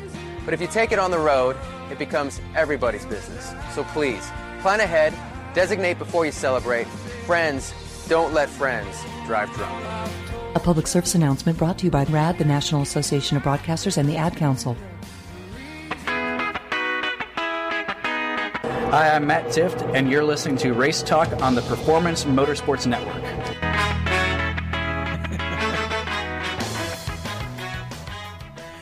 Don't know. For some reason, I just think Jimmy Buffett and a parrot, and you know, a couple of margaritas, and you know, cheeseburger in paradise, all that kind of stuff. When I hear that, welcome back to the Stock Car Show. Tom Baker, Lenny Batycki, Cisco Scaramuza, and of course the venerable Bill Holt from the Carolina School of Broadcasting behind the glass. punching all of the right buttons this evening, and we are talking motorsports. Couple of segments left here as we just sort of fan out to the 50,000 foot overview and start looking at what's going on in Florida. More specifically, the uh, stuff that's going to go on at New Smyrna Speedway for a little bit. Uh, starting tomorrow, the World Series of Short Track Racing, I think is what they call it, uh, at New Smyrna Speedway, and about uh, 2,700 different divisions uh, converging on the track, but headlined, I think, uh, by the modifieds, the late models, and of course the uh, K&N Pro Series East there as well. Gunslinger fast in uh, practice down there today. Ma- Mike Skinner. Yeah, Mike Skinner. Who, I mean, you know, it's it's so funny when you think about Mike because it's um, it seems like he's been racing for about 88 years, but you know, he is still as competitive Mhm. as he ever was. And you know, you, a lot of folks know about the Truck Series Championship Yeah. in those days, but you go back before then, and there's a much smaller group of people that remember him as Caraway Speedway champion. Yes. and, and Yeah. the great things he did down there, and uh, you know, I see it as a perfect transition back to his roots to go and race at New Smyrna. His son's uh, got teams down there that compete. Mike has helped them before. Mike has has won a race or two down there before, and I, I think this is a way to kind of you know say, well, I'm. I may be not as good as I once was, but I'm good once as I'm I as ever good was. once as I ever was. Yeah, Mhm, little Well, Toby. But you know, you you have uh, you have guys like Mike Skinner and Johnny Sauter going to do Mhm. a lot more late model racing this year. I bet we'll see Bickle a time or two. I think we did last year. We did, yeah. Rich Rich runs uh, occasionally, and and you know those guys still enjoy getting in the car and driving, and and they're still competitive. Uh, I know, you know, honestly, for some of those guys, I mean, Sauter obviously still uh, at the top of the Truck Series heap, but um, you know, guys like Skinner, Bickle, you know, Sterling Marlin Mhm. still runs Running in um, Nashville. You know, running in in in uh, Nashville at the fairgrounds. You know, those guys they just want to keep driving. They Yeah. just don't want to give it up. And and you know, it's kind of going back to the roots, and they have a lot of fun. And it you know, it's it's definitely I think for them. Um, just no pressure. Just go try to win races. That's Right. really what it comes down to. and, and and I like that, and I think that gives uh, some of the grassroots fans a chance to go and you know meet them again and and get to see them in a much different atmosphere. Oh yeah, for sure. And you know, of course, when you look overall at what's going on at Smyrna, and you you look at the field of late models, you look at the field of modifieds. I mean, you know, the late model side of things. If you're a big name, you're there. Mhm. It, it's not quite as uh, thick as the Snowball Derby entry list, but a lot of the most important names are still going to be down there. And you know, you look at some of these guys, and even a, a driver like Tyler Ankrum, for example, who's young, 16 years old, um, you know, California, transport over here to North Carolina, and is um, now a transplant, I guess I want to say there, is is is going to run two divisions. He's going to run the late model, but he's also going to run in, in the K&N Pro Series East race, making his debut for David Gilliland Racing Mhm. in that particular event on Sunday. So, you know, an opportunity for some of these drivers to do double duty down there. Yeah, it's yeah, I, I like what Gilliland's doing over there. They they've Boy, uh, they've ju- they've done a lot in the last month. I know that. Oh yeah, business picked up and, and Sure did. You know, uh, seeing the success he had before, and now it just continues on. Um, Chandler Smith on any of those entries? Because boy, this Chandler, I'm sure, will be down there. You yeah. know, he wins at Watermelon, gets second at, at Greenville.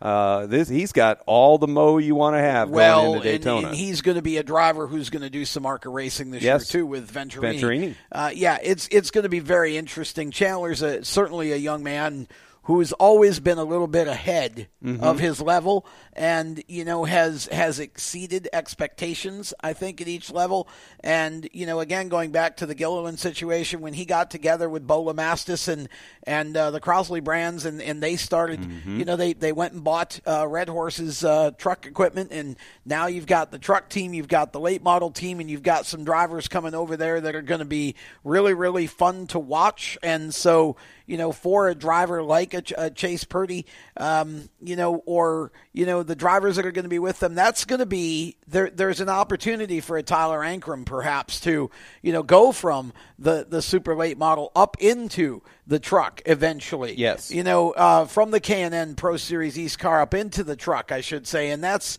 you know that's going to be a a neat deal for them. And so you're seeing these these drivers, and, and again, you mentioned Chandler Smith.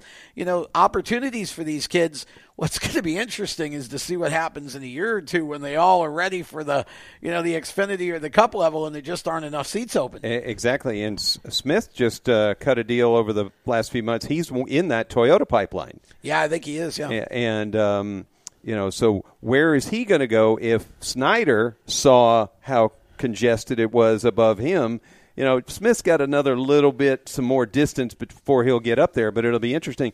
The driver that I'm going to watch, and I don't expect him to do anything that will get on a lot of people's radar, but he's somebody that I definitely am watching and is working with absolutely a great spotter and a great visionary, Lorin Ranier Sam Mayer from Wisconsin. Yeah, Sam he'll be is, in a super down there. I spoke with him at the Legends banquet last week. Well, yeah, he uh, he's already raced a super at uh, Smyrna once uh, mm-hmm. at, this year, and, and yeah, he's he's definitely uh, you know, up up in the pro division now in the legends, and you know, I think uh, figured out pretty quickly at Winter Heat that the competition up there is a little tougher. Oh yeah, when you're running against the adults than you are when you're running against the other kids in the Young Lions class that he did last year.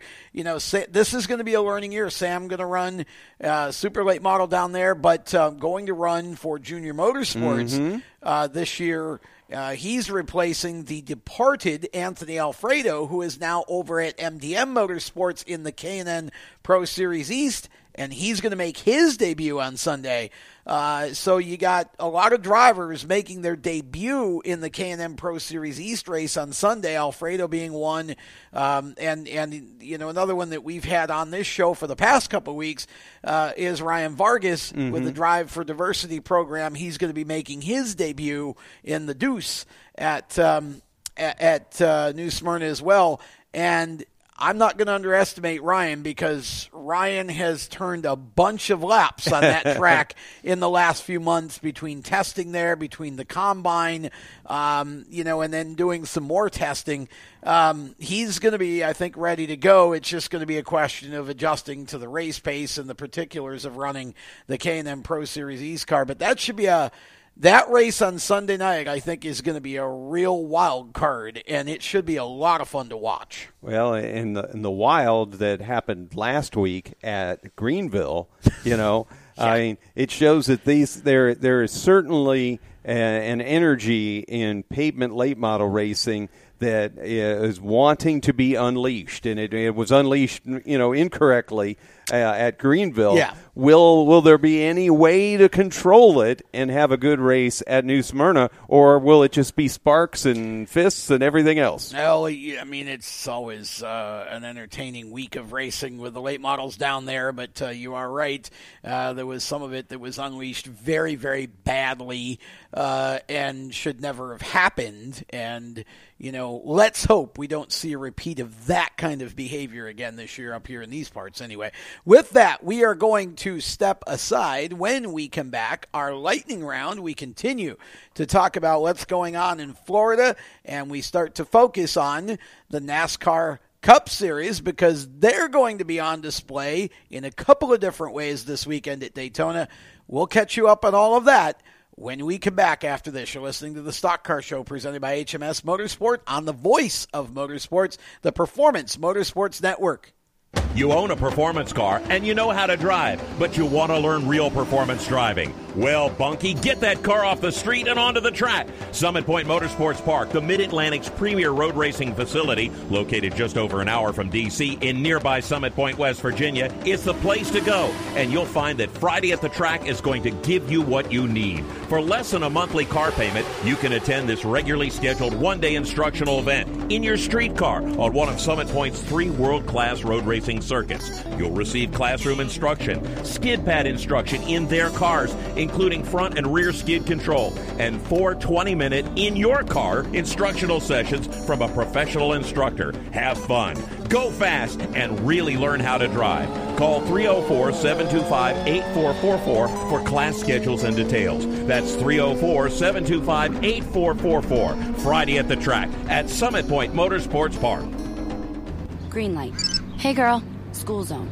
I'm getting hungry. Car changing lanes. You want to meet me for pizza? Stop sign. Intersection clear.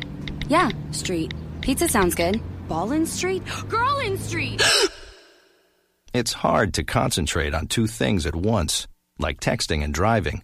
Stop the text, stop the wrecks. How will you stop texting and driving? Tell us at stoptextstoprex.org. Brought to you by the National Highway Traffic Safety Administration and the Ad Council. Here's an important message from RAD and this station.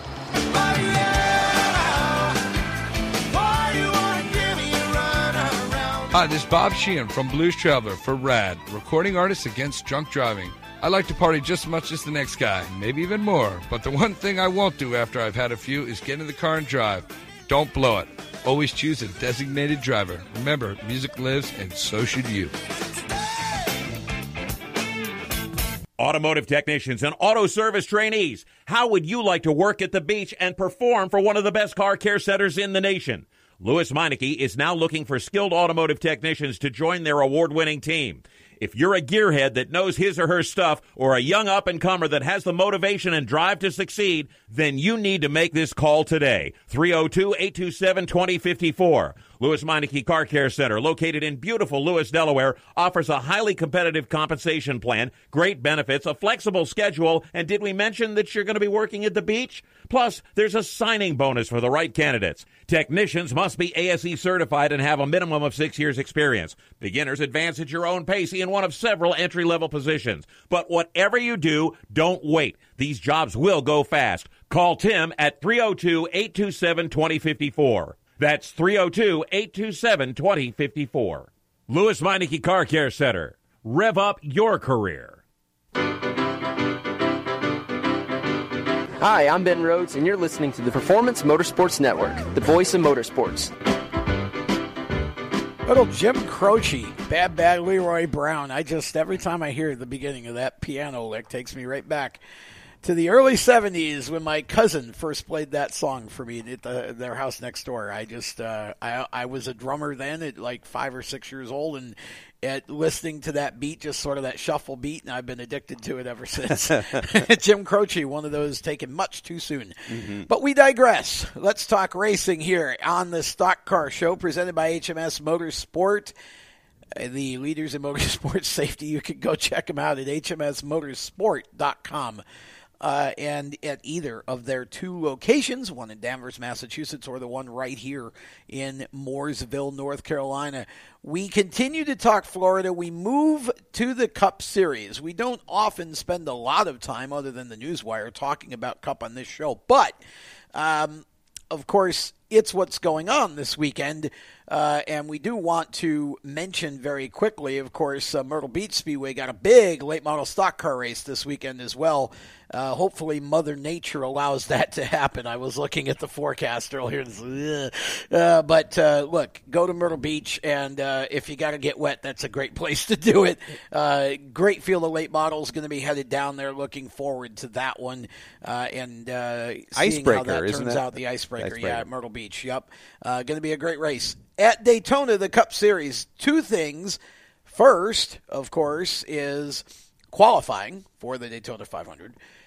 Second is the Advance Auto Parts Clash. I'm gonna. It's gonna take me all year to get used to that one.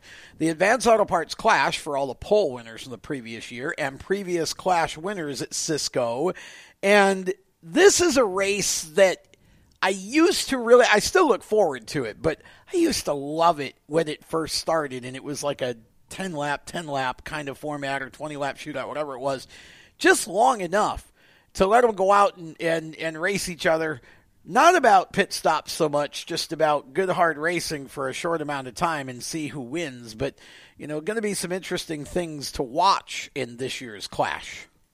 Yes, there are. And before we get too involved in that, if anyone from Daytona is listening, we do want to say sorry about accidentally using your logo and then you guys emailing us and telling us we can't do that. So uh, that was, yeah, we, that was an interesting email. Daytona we're doing a Clash for the Peak, guys.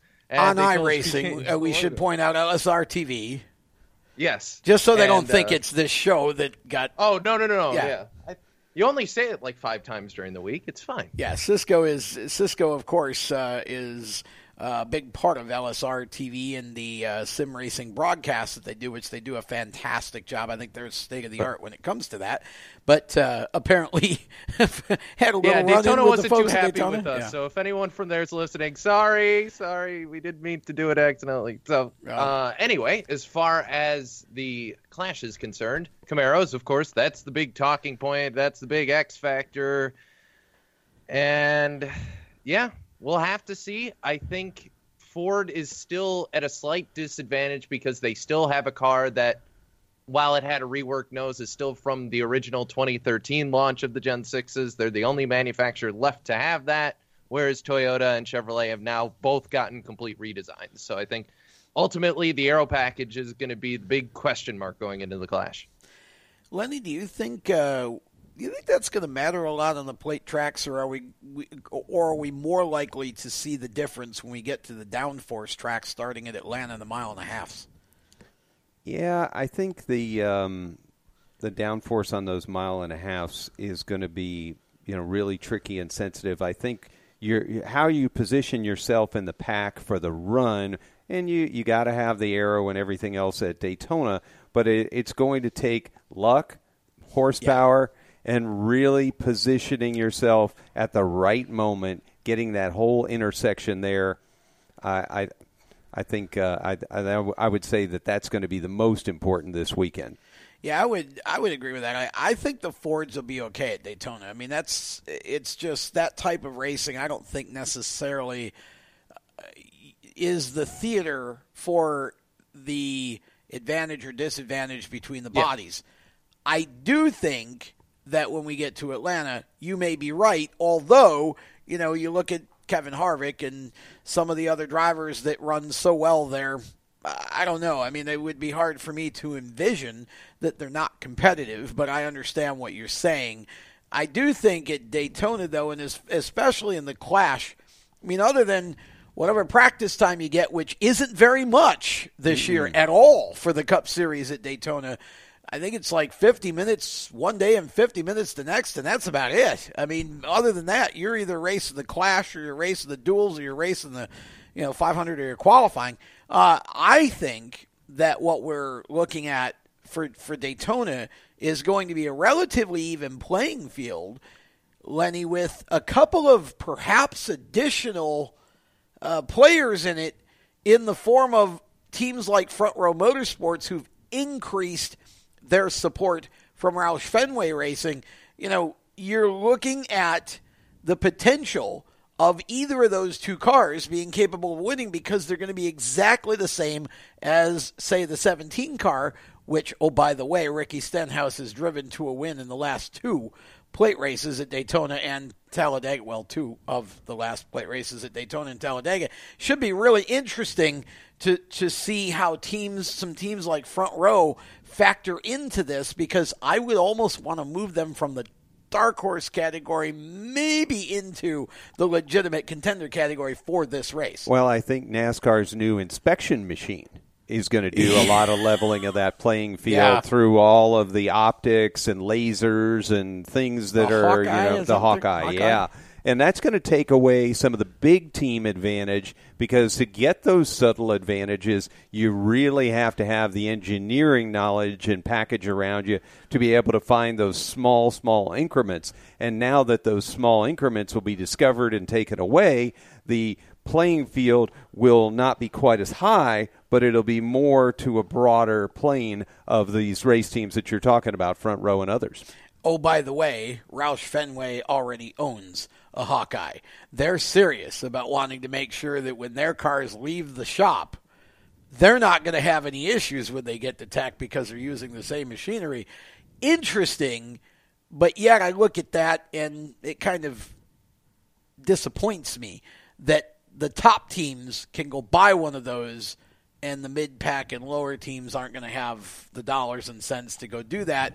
Kind of unfortunate because, in a way, it does play to the advantage again of you know Roush Fenway or some of the top teams, but that's basically uh, you know it pretty much is uh, you know what it is. I mean, you, you've always had a part of that in the sport, but it certainly will make sure that Roush Fenway understands the Hawkeye inside and out before they ever leave their shop. So their cars in Florida should be closer to spec than almost anyone else's in the garage because, again, they've been using that same tool.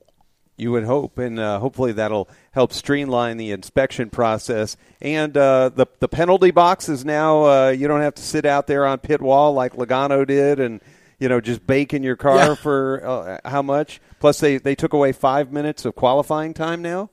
Yes, something so like that. some Yeah. changes there, Yep. and the crew member change. I think the biggest thing is how is this crew member uh, change going to affect things in the garage area? Not just when it's perfect, but when there's some some trouble and you need to have hands getting things done very fast. Be interesting to see that. Well, it will be Cisco, and the thing with the pit stops, I'm not so sure that in the beginning, I don't think it's going to dislevel the field in the pit stop arena because everybody's going to be a, sl- a slower stop.